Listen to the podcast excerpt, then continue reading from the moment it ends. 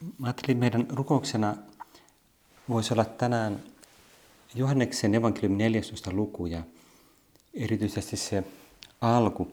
Se on viimeisestä ateriasta, jossa Jeesus puhuu pitkää puhetta ja keskustelua opetuslasten kanssa. Ja erityisesti siinä 14. luvussa Jeesus puhuu siitä, miten hän on tie. Tie. Kaikki pyhät kirkossa on aina nähnyt selvästi sen, että on vain yksi tie. On monta tapaa kulkea sitä tietä pitkin ja seurata Jeesusta, mutta vain yksi tie. Jeesus sanoi, älköön sydämenne olko levoton. Miksi olko levoton? Koska ne on viimeisellä aterialla, ehkä ne tajuaa sen, on se pelko siitä, että Jeesus otetaan kiinni ja ähm, tapetaan. Ja vähän aikaisemmin Jeesus on justiinsa sanonut Pietarille, että minne minä menen sinne, et sinä nyt voi tulla minun kanssani, mutta myöhemmin kyllä tulet. Älköön sydämenne olko levoton. Uskokaa Jumalaan ja uskokaa minuun. Minun isäni kodissa on monta huonetta. Enhän minä muuten sanoisi, että menen valmistamaan teille asuinsijan. Minä menen valmistamaan teille sijaa, mutta tulen sitten takaisin ja noudan teidät luokseni, jotta saisitte olla siellä, missä minä olen. Se on vaikuttava se ilmapiiri, joka välittyy Jeesuksen sanoista. Tavallaan Jeesus tietää, että on tullut aika, että hän menee meidän luota isän luo. Ja tulee se ristin ja kuoleman hetki. Ja tulee se, se on tavallaan eron hetki, niin Jeesus tavallaan kokee jo ennakoi sydämessään sitä, mutta saman aikaan valmistelee opetuslapsia siihen, että, että minä noudan teidät luokseni, jotta te saisitte olla siellä, missä minä olen. Ja sitten Jeesus sanoi, te tiedätte kyllä tien sinne, minne minä menen. Ja me ehkä voitaisiin kysyä, mutta mikä tarkkaan ottaen on se tie?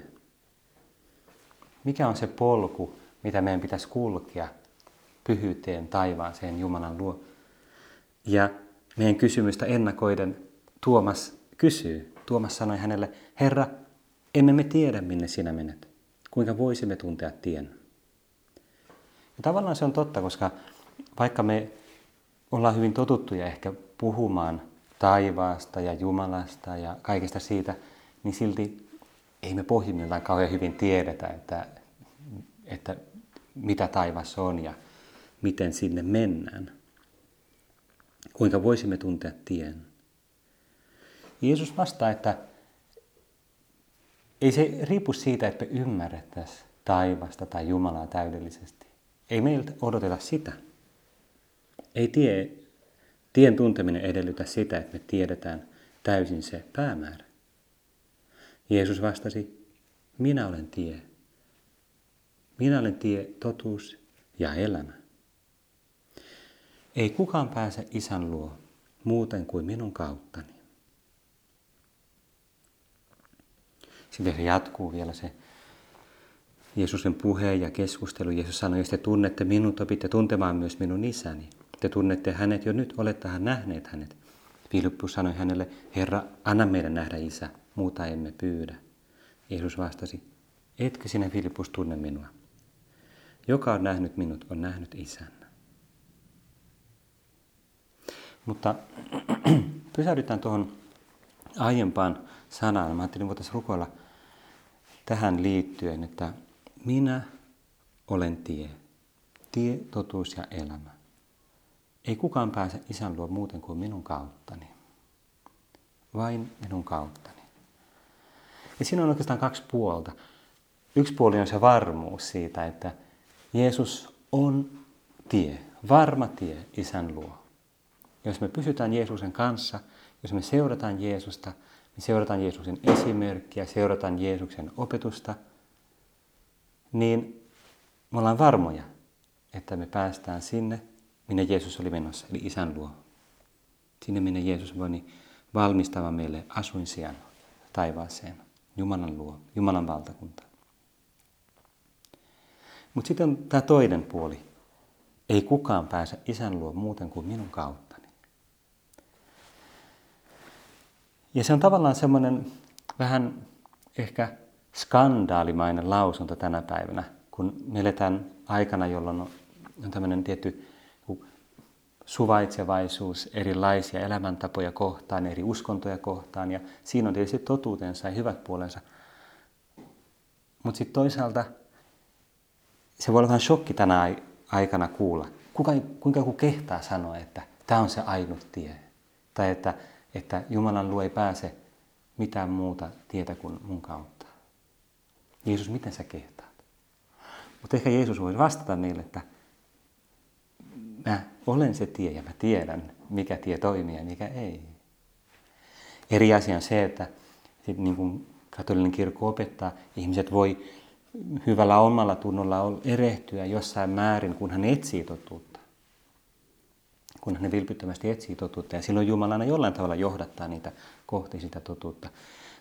Myös me uskotaan siihen, että monet vanhan liiton ihmiset pelastui oli pyhiä, vaikka ne ei tuntenut Jeesusta eksplisiittisesti, ne oli elänyt aikana ennen Jeesusta.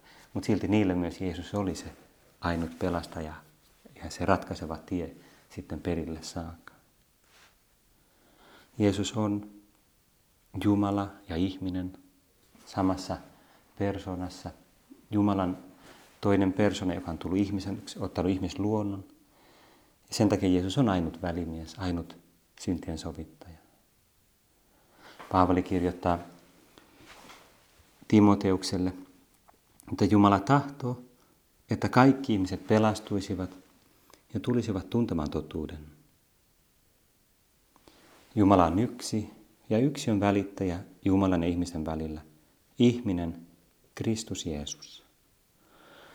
Siinä Paavali kiteyttää tosi hienosti sen just, että, että Jeesus on välittäjä Jumalan ihmisten välillä.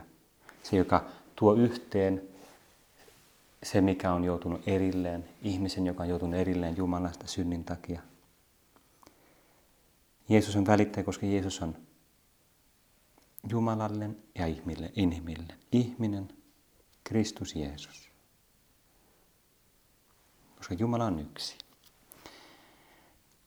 Varhaisessa kirkossa oli se semmoinen areiolaiskiista, joka koskien Jeesuksen jumaluutta. Ja, ja siinä tavallaan je, käytettiin toisessa mielessä. Jeesus on kuin Jumala, semmoinen alijumala, semmoinen luotu Jumala.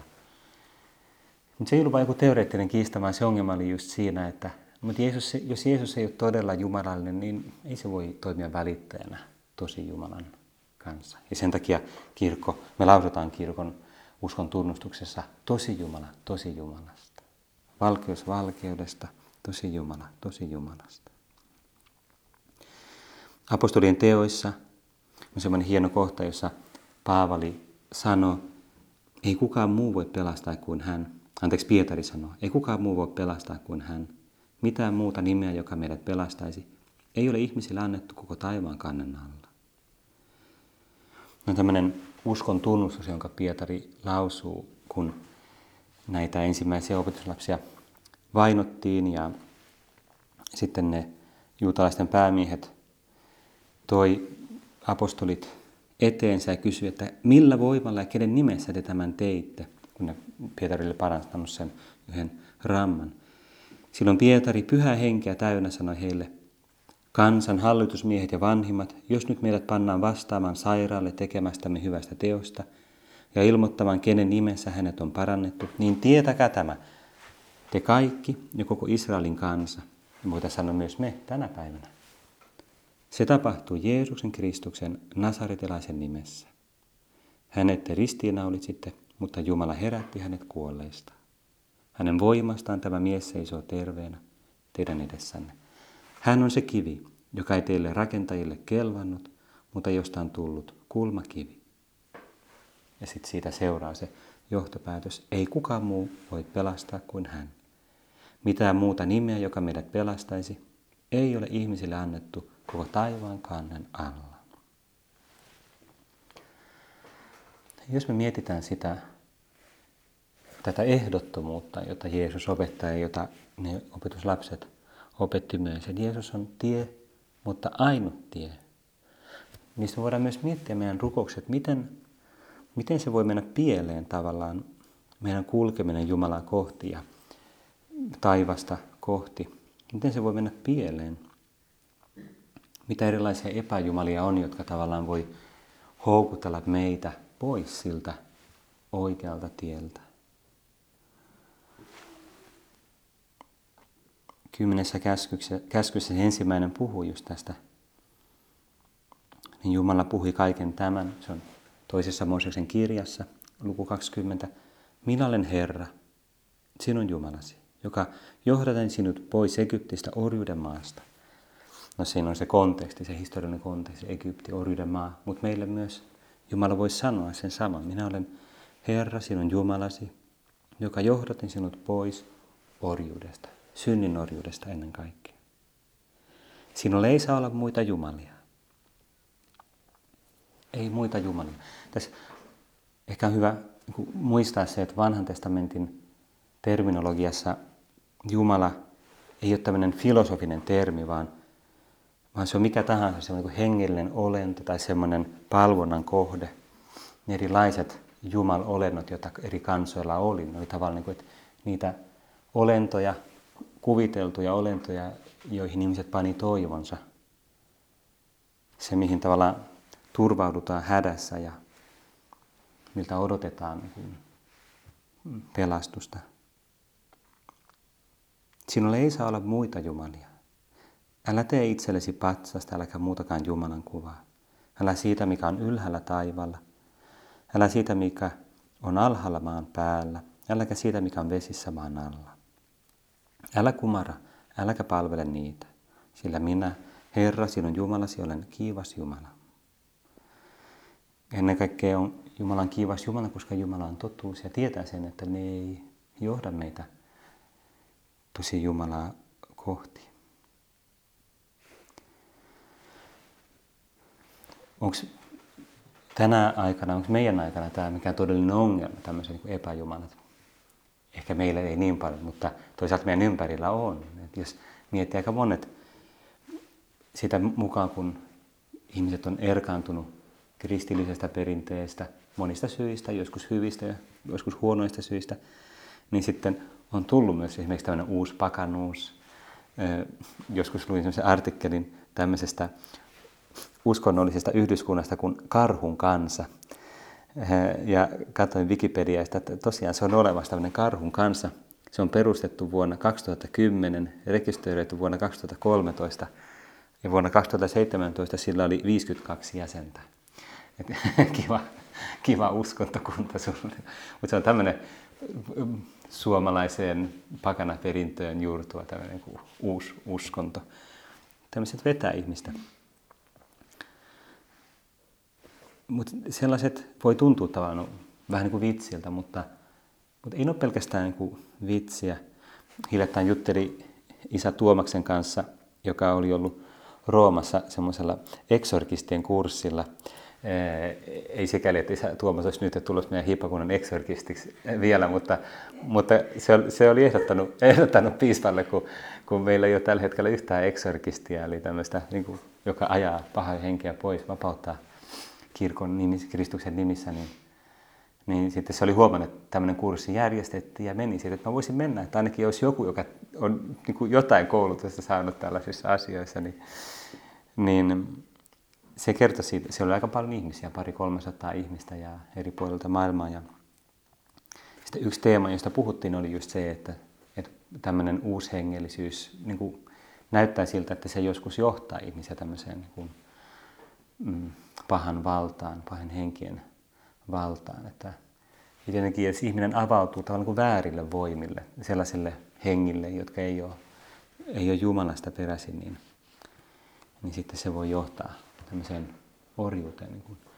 Tietysti on myös monia muita, joissa sanotaan, että seksuaaliset synnit esimerkiksi jostain syystä, ylipäänsä kaikki synti, kaikki semmoinen, mikä niin kuin sotii Jumalan tahtoa vastaan. Ja, ja sen takia myös yksi asia, josta siellä kuulemma puhuttiin, oli se, että sitten, sitten kun ihmiset luulee, että, tai ajattelee, että niitä riivaa joku paha henki tai paholainen, no suurimmassa osassa tapauksista ei näytä olevan mitään henkistä. Se voi olla niin ihmisiä, jotka on masentuneita tai jotain muuta sellaista, sitten ne alkaa kuvittelemaan asioita. Mutta, mutta sitten jos on kuitenkin, niin silti voi olla sellainen taipumus vähän niin ulkoistaa se, että, että mä niin odotan, että niin jonkun pitää vaan vapauttaa mut. Joku muu tekee sen mun puolesta. Ja sitten se viesti oli, että joo, mutta, mutta tarvitaan myös sitä parannusta. Tarvitaan myös sitä, että se ihminen haluaa elää niin kuin itse Jumalan tahdon mukaisesti. Että, e, eikä sitten välttämättä mitään apua, että joku tulee ja vapauttaa sitä pahasta hengestä, mutta sitten elää yhä niin kuin kaukana Jumalasta. Ja... Eli omat teot niin kuin on osa sitä, että me, meillä on se vapaus, se Jumalan lasten vapaus. Se on hurja. Joskus on lueskellut myös, ei sikäli, että kannustaisi yleisesti lukemaan, mutta satanismista ja saatanan palvonnasta, jotka myös tänä päivänä on semmoinen kuin ilmiö. Ilmiö ja ja tota, tavallaan se hämmentävä juttu on siinä, että tämmöiset ilmiöt pyrkii tänä päivänä tulemaan niin kuin salonkikelpoisiksi. Esimerkiksi yliopistolla oli tämä, oliko se TYT, näiden teologian opiskelijoiden tiedekuntayhdistys järjesti yhtenä tilaisuutena jonkun tämmöisen satanisti, ties minkä järjestön puheenjohtaja. Se oli todella niin kuin creepy se tyyppi, niin kuin kaiken kaikkiaan ihan vastenmielinen koko ilmiö. Mutta se on jotenkin hämmentävää hämmentävää se, että kun katsoo sellaiset perinteiset kriteerit niin kuin totuudesta, niin, niin sitten tulee tavallaan, no kaikki on jotenkin, kaikki on tervetulta, kaikki on hyvää, mikä tahansa lainausmerkissä hengellisyys, niin voi olla hyväksyttävää. Tähän liittyen mä luin, tämä vähän outo teema ehkä rukouksessa, mutta kuitenkin jotain se voi palvella luin kerran semmoisen artikkelin väitöskirjasta, joka käsitteli tätä teemaa suomalaisessa, suomalaisessa nuorisokulttuurissa. Tämmöinen Merja Hermonen niminen väitöskirjan tekijä, luterilainen pappi. Ja sillä aika vaikuttava artikkeli, koska siinä näkyy se, että, että ne ihmiset, jotka oli ollut mukana sellaisessa niin kuin, tämmöisissä liikkeissä ja toiminnassa, niin ne oli tavallaan niin kuin, niin itse varmoja siitä ja melkein jotenkin ylpeitä siitä, mitä ne edusti. Mutta sitten loppujen lopuksi kaikista niin kuin se, että, että ne, niiden elämä tähtää semmoisiin asioihin kuin, niin kuin nautinto, mm, vapaus, se, että ei mitään rajoja, ylpeys, valta ja sitten myös niin paljon niin kuin kuoleman läsnäolo, pelko. Ja sitten mä ajattelin, niin kuin, ahdistava maailma, siis kaiken kaikkiaan. Kukaan ei puhunut, millään tavalla ei välittynyt ilo, ei millään tavalla välittynyt rauha, lähimmäisen rakkaus, hyvyys. Se, uh, todella ahdistavaa. Todella ahdistavaa. Joku henkilö sanoi, että luulen, että olen vain no, lomalla helvetistä. Mä otin, no ihmisparkan, voidaan rukoilla sen puolesta, että se voisi vapautua tästä pelosta. Ja pohjimmiltaan joilla niistä oli tosi vahva sellainen niin kuin, viime kädessä niin kuin paholaisen pelko itse asiassa. Oli joku henkilö, joka, joka jätti sitten tämmöisen, tämmöiset piirit ja sitten alkoi nähdä, sillä oli paljon painajaisia ja pelkoja ja se kertoi, että se alkoi kai, kun mä näin eka kertaa semmoisen painajaisen, mä muistan varmasti lopun ikäni se, kun mä olin tuossa huoneessa, nukkusin tuossa huoneessa ja mun kaapin ovi aukesi. Sieltä tuli musta koira ja sanoi, mä oon nyt tullut hakemaan sua. Et kivat sulle niin apua. Mutta mä kuullut muitakin, muitakin samanlaisia tosi hurja juttuja. Et vaikka, vaikka paholainen on, on niin tavallaan turhamaan ja se niin haluaa myös jotenkin päästä tämmöiseen niin piireihin sille, että se olisi hyväksyttävä – yhteiskunnassa, niin toisaalta, toisaalta aika usein niin sielun vihollinen ja erilaiset demonit pysyttelee mieluummin harmittomina ja mieluummin niin kuin, pyrkii olemaan semmoinen niin keskiaikainen legenda, jota ei ole olemassakaan. Ja tavallaan tämmöiset salonkikelpoiset satanistit on semmoinen hyvä strategia paholaisille, koska sitten sitä tulee semmoinen vaikutelma, että ne on tämmöisiä niin kuin harmittomia niin kuin juttuja, se on tämmöinen harrastus. Ja, ja loppujen lopuksi siinä, siinä niin kuin synnistä tehdään vain niin banaalia ja jotenkin epäkiinnostavaa ja vähän semmoinen uusi normaali. Mutta jos me palataan meidän oman, enemmän omaan rukoukseen, niin kuin ehkä mikä voi olla meille relevantimpi, niin on just se, että erilaiset tämmöiset maali, maallistuneet arvot ja maallistuminen voi niin kuin pyrkiä, pyrkiä meidän elämään silleen, että tekee niin semmoisen kompromissin. Tämmöiset pienet epäjumalat, ei niin kuin valtava epäjumala, mutta tämmöiset pienet niin kuin asiat, hyvätkin asiat, jotka hyvät luodut asiat, mutta voi pyrkiä niin kuin valtaamaan meidän elämässä tilaa niin, että Jumala jää niin kuin sinne marginaaliin. Ja siinä mielessä, kun miten me voitaisiin paremmin niin elää, muista, muista ennen kaikkea se, että kaikki on Jumalasta ja kaikki on niin Jumalan kunniaksi. Ja kaikki luodut todellisuudet niin kuin lähtien tosi hyvistä asioista, niin kuin perhe ja avioliitto esimerkiksi, että nekin on tarkoitettu niin kuin Jumalan kunniaksi ja osaksi sitä Jumalan rakkautta. Mutta jos niistä tulee se itseisarvo, joka sitten on niin erillään siitä rakkaudesta Jumalaan, niin sitten ne ei ole hyviä välttämättä. Ja sitten ne myös vääristyy. Muistan kerran sellaisen hyvän dokumentin, jossa yksi pariskunta puhuu, että, että, että ihmiset joskus odottaa niin kuin avioliitolta sellaista tai siltä puolisolta sellaista, että se tekee mut onnelliseksi. Ja sitten se vaimo sanoi, että, että en mä voi tehdä mun aviomiestä onnelliseksi. Vaikka mä olisin tosi hyvä vaimo, niin loppujen lopuksi en mä voi olla se niin kuin lopullinen onnellisuuden lähde sille. Mä voin tarjota jotain, ja tietysti myös meidän ihmissuhteessa voi olla paljon vaikeuksia, sekin on muistettava. Mutta mä en ole mikään Jumala. Mä en voi täyttää sen sydäntä täydellisesti. Ja loppujen lopuksi perhe ja avioelämä se, niin kuin, on tasapainoisia silloin, kun niiltäkään ei odoteta vääriä asioita. Ei odoteta sitä, että ne olisi niin semmoinen Jumala, Jumalan paikalla.